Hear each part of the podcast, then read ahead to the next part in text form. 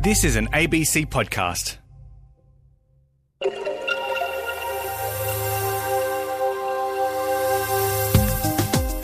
Hello and welcome to Pacific Review from ABC Radio Australia. I'm Priyanka Srinivasan. Coming up, authorities in New Caledonia have captured the shark believed to have killed an Australian man in Noumea. But the French territory's culling campaign has drawn criticism from shark experts. That, that is the approach that was applied since the 60s, and, and we, we were never, from a scientific, pure scientific point of view, never able to, to demonstrate that it works. Online gambling takes off in PNG, but there are concerns. Not everyone is aware of the financial impacts. There is a lot of risk involved with gambling. I tell people, but not a lot of people tend to listen to my advice. And women are taking to Facebook to try and find out if their partners have been cheating on them. But could the social media groups have legal risks at hand? Creating these sites, there's really no right of reply and certainly could be seen uh, potentially as defamation. First, though, Fiji's former Prime Minister and leader of opposition, Frank Bainimarama, has been suspended from Parliament for three years. He was removed from office in a marathon Parliament session just two months after he lost his Prime Ministership in the general election. Evan Wasuka takes a look at how it all unfolded. For more than a decade, Frank Bainimarama held sway over the country. The leader of the Fiji First Party had his power base firmly rooted in Parliament, but on Friday it was Parliament and the majority of MPs there who voted to suspend him. Mr. Bainimarama's transgression was a speech he delivered five days earlier, criticizing the president of Fiji. But because the president has failed to protect the constitution, the rule of law, and failed to halt the resultant chaos, Mr. Speaker, the president of the Republic of Fiji as head of state, in whom rests the executive authority of the state, and who is the commander in chief of the Republic of Fiji military forces, failed to acknowledge the fact that the very constitution which is supposed to uphold is being stripped away almost on a daily basis. As the commander in chief, he has failed to provide proper guidance to the RFMF. Parliament's Privileges Committee found Mr. Bainimarama's words breached Section 62 of its standing order. Women's Minister and member of the Privileges Committee, Lynda Tabuya, moved a motion to suspend Mr. Bainimarama. It came after the committee deliberated on the matter for three days. The Privileges Committee has recommended actions to be taken, and we request the members to consider the recommendations as put forward and I commend the motion to the House. Thank you, Honourable Speaker. As expected, it drew heated debate on the floor of Parliament. This is Deputy Prime Minister Professor Biman Prasad. So, Mr. Speaker, such cowardly behavior in weaponizing one's immunity laden privilege words, inciting others to do his bidding, Mr. Speaker, is not acceptable. Prime Minister Sitiveni Rabuka urged forgiveness for Mr. Bainimarama, saying he too had been in the same situation after he led the military coup in 1987. I'm probably a lone voice on this side of the House, but I can afford to say that because I have been forgiven many times. The highest, the most serious offense that can be committed in a country is treason, and I was forgiven. Following the Prime Minister's call for leniency, the Privileges Committee amended the motion, lightening the disciplinary action. This is Lynda Tabuya again. I move that the amendment be made to the motion as follows. Honorable Josaia, one, that Honorable Josaia Bainimarama be suspended for 18 months, effective immediately, to be served till 17th August 2024. Two, that the Honorable Josaia Bainimarama issue a written apology to His Excellency the President within 14 days from today. But for Mr. Bainimarama's supporters, those concessions didn't go far enough. This is MP John Usamate. You only apologize if you know that you've done something wrong. And as I've pointed out here, Mr. Speaker, sir, that is why I was talking about what I talk, talk about. You require him to apologize. You cannot apologize if there was no call for sedition taking place. If that did not take place, then how can there be an apology? Speaker of Parliament Ratu Naiqama Lalabalavu announced the result with little fanfare. Honorable members, the motion is carried. Mr. Bainimarama's suspension leaves the country without an opposition leader, and the Fiji First Party will now have to decide if they'll put in a replacement. His exit from politics, although temporary, weakens the Fiji First Party even further, and it leaves the country without the single highest polling politician from December's national election. Evan Wasuka reporting there.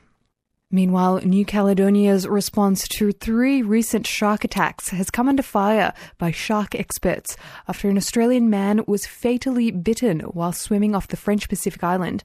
Sydney software engineer Chris Davis was close to a pontoon just 150 metres off the beach when he was mauled several times. It's the third shark attack in less than a month in New Caledonia. Authorities responded with a shark culling campaign, killing two tiger sharks and a bull shark believed to be behind the attack. But Pacific shark expert Eric Clua says that response was misguided. Well, of course, it's it's a tragedy, like like usually, but people may get the feeling that you know that shark attacks are increasing in Pacific. But I would say that it's not really the case. You know, if you look at statistics, doesn't really move uh, uh, and, and increase. There is basically two hotspots, you know, for shark attacks. One is Australia, and the other one is unfortunately New Caledonia. But we have something on average like one or two fatal bites, you know, each year. So that doesn't really change. Maybe what make makes people think uh, there is an increase it's what we call cluster you know the cluster the, the concept is like several bites you know in a confined area with a very short uh, uh, period of time.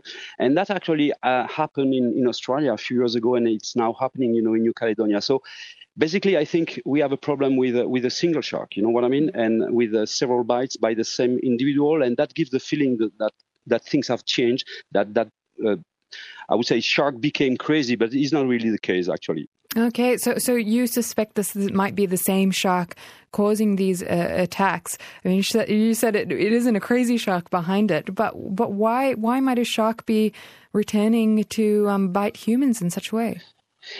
Well, yes, that, that, that I would say that is a, a tricky question. Actually, um, the, the, hypothesis I'm working now on, and I, I, basically trust it more and more every day. I would say that uh, recently in the Caribbean, we just showed that a tiger shark uh, had bitten uh, twice. You know, people um, in a very uh, close area, like 85 kilometers apart, and, and one month uh, apart. You know, for, for from the, the two bites. Basically uh, we are we are, are, facing what we call uh, problem individuals. You know what I mean? Mm. And and these animals actually they are very very few, very scarce.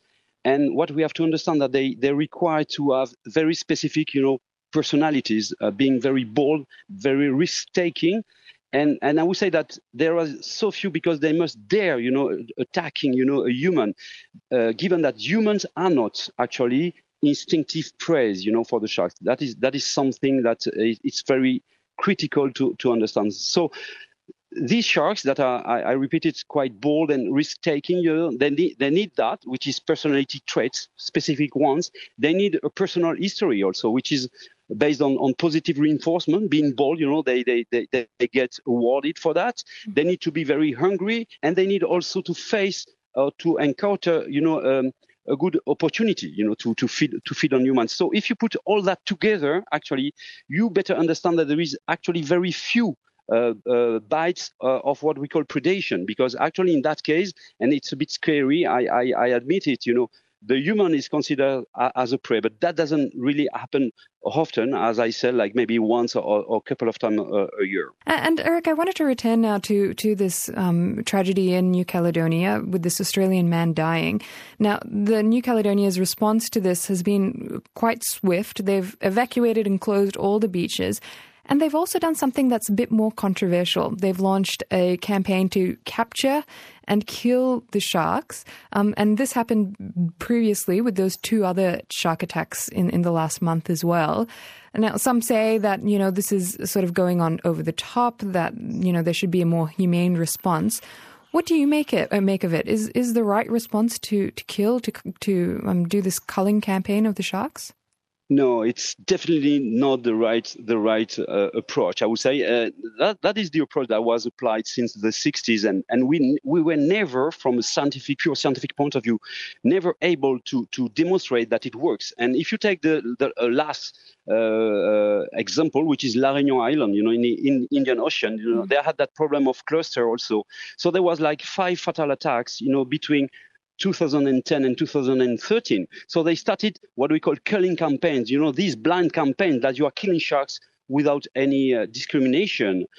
And between 2014 and 2020, they had six additional fatal attacks. So we know now that it doesn't work, even work. So it's not even about deontology, which is also a problem, you know, in that case. It's just that it doesn't work. So on the contrary, I, what I am proposing is, is a much uh, adapt, you know, strategy, which is actually to find these problem individuals. And for doing so, we need to do two things that so far we are not really implementing, unfortunately. First of all, we need to to get the DNA of the shark, you know, on the victims. We we need to do swabbings, you know, like like you do, you know, in medical forensics, you know, for humans. We need to do that, you know, after shark attacks, and then you can identify the, the, the problem sharks, and you can retrieve it. But I would say surgically, you know, you, you don't you don't kill other animals. You just kill the animal that you have the proof that he has he has been beat, biting already. Uh, we should identify the shark, you know, by recovering by doing swabbing, you know, on the victim. Then we can get the individual profile, genetic profile of the sharks, and then we should be uh, uh, we should be fishing shark, but not for killing them, for killing them. We should be fishing them, you know, to identify them. And of course, if we can get that that shark identified, then we can we can surgically, you know, retrieve it, take it from from from the ecosystem. But mm-hmm. but it's worth it, it's useless. I mean, to kill other um, uh, other sharks that has they have nothing to do, you know, with with the, with the problem actually.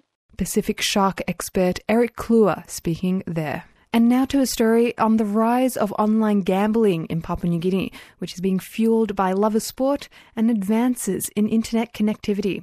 But while the allure of winning big draws punters in, experts warn there can be risks. Marian Faa delves into the world of sports betting to see why it's become so popular. Superstar in the Bundesliga. For Lae resident Jotham Aaron, it all began with a passion for soccer. I watched uh, European leagues and I always noticed the Bet365 like advertisement would always flash on the field. That's how he first found out about online gambling. From 2017 onwards, that's it. I got a Visa card and all that, and I created an account with them, and I've been betting ever since. The platform allows users to bet their money on the outcome of a sporting event. While his favourite is still soccer, he now also bets on the NRL and other matches. Tennis, I love tennis, so I'm always like betting on tennis on the major tournaments. Wimbledon, Australian Open, US Open, French Open, that. Boxing and MMA fighting. When Mr. Aaron places a bet online, it can be exciting. If I'm wagering a small amount and like I just feel excited and like hopeful that my bet can come in. But when there's more money at stake, the experience is nerve wracking. If it's a football match and I tip a team to win and I put a, like a large amount of money on it and the payout's going to be big, and maybe the last 10 minutes, then I just like walk around and just occasionally just glance at the screen and stuff to find the result. For him, online betting has become a regular hobby. What I like about it is, well, you can just bet anytime on anywhere, just at home. Mr. Aaron now runs a Facebook group where people discuss tips and strategies for online gambling. A lot of people inbox me and then they ask me, like, how do I get involved with Bet365, so and so, and um, I advise them how to and even assist them in creating their own accounts. Dr. Amanda Watson is an expert in digital technology in the Pacific. She says internet access across PNG has increased rapidly since 2007. The access enables many good things, such as people using the internet to research things and find out accurate information from reliable sources regarding health, educational resources, and so on. But of course, the internet access can also enable uh, problematic or challenging things or things that people are not familiar with because it's new, such as scams, uh, such as fraud and financial scams, as well as the, the betting that you're referring to. Mr. Aaron believes social media is fueling the rise in online gambling around PNG.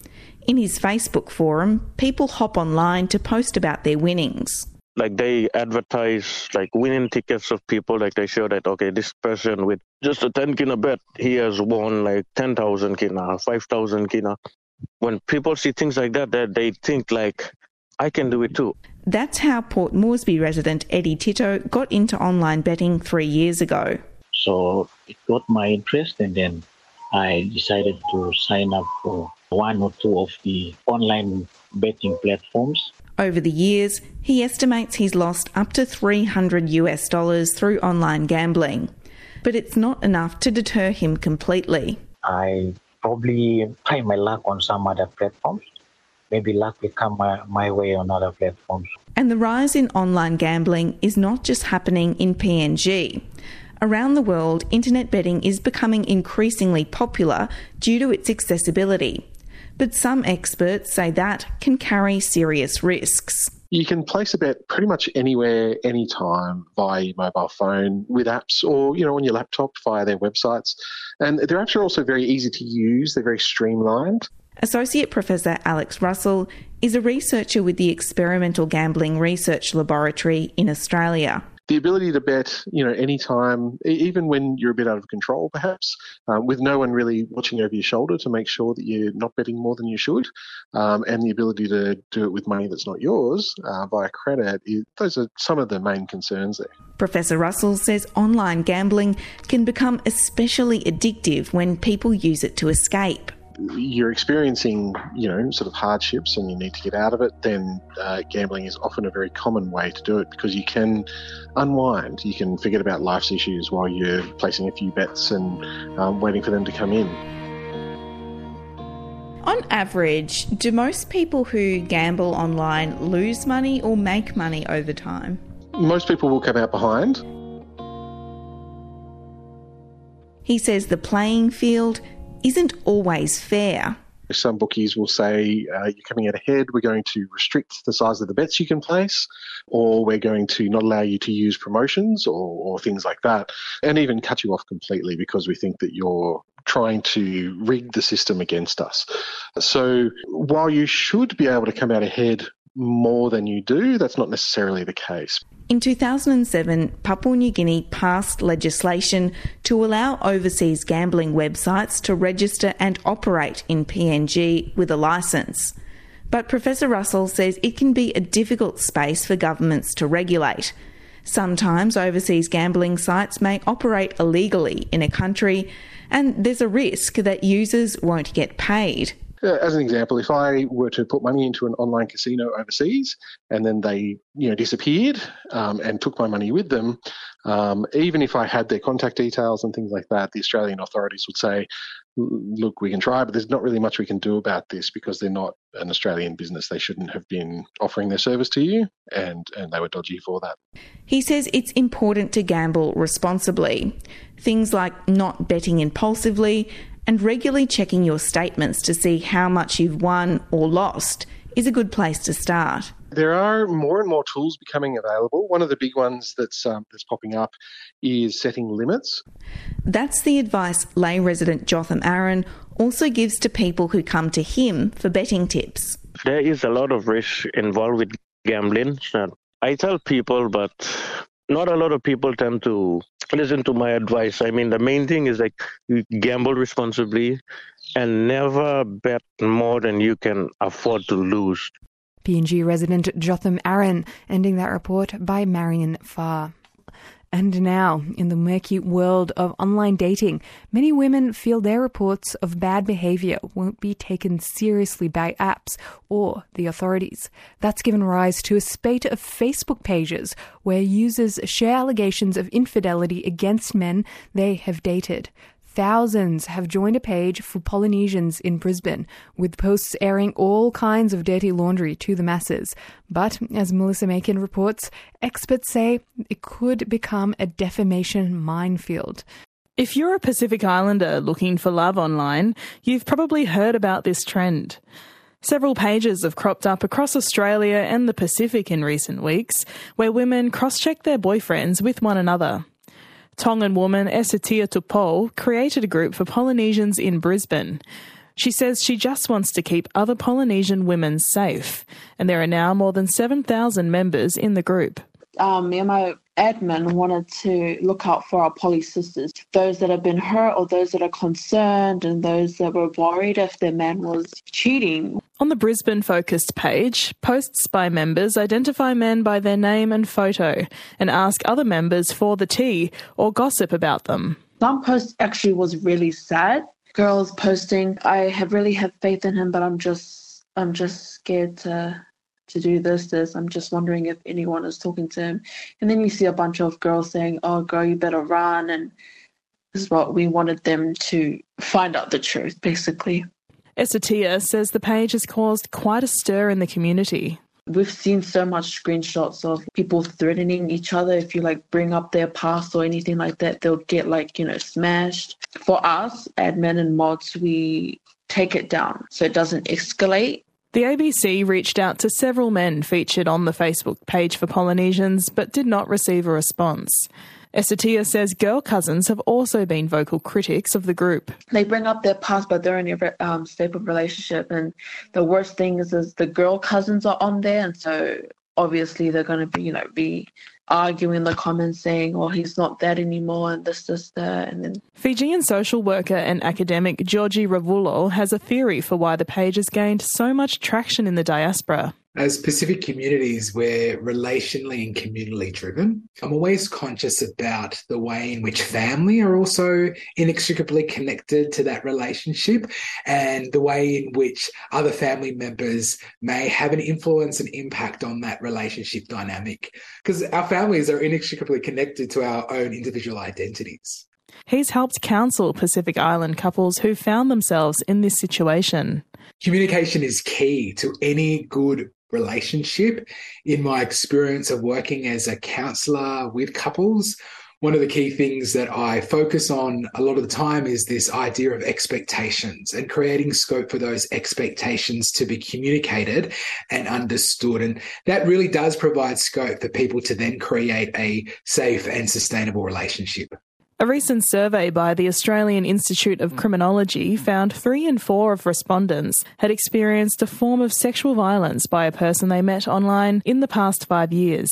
Associate Professor Jacqueline Drew from Griffith University's Criminology Institute says not enough has been done to keep women safe online. It's difficult um, to identify or screen people that, that on the internet, you know, putting up their, their profiles unless they provide reliable information. But things are slowly changing. I think it's definitely on the agenda uh, for dating apps and, and, dating platforms that they believe that they have a responsibility uh, for the service they provide, that they're providing a safe environment for people to meet online. While it may be well intentioned, Professor Drew says posting about current or former partners on social media is not the best way to resolve issues. By creating these sites, there's really no right of reply and certainly could be seen uh, potentially as defamation. Professor Drew says it might also put women in harm's way if the, the people that they're posting about um, have a violent history,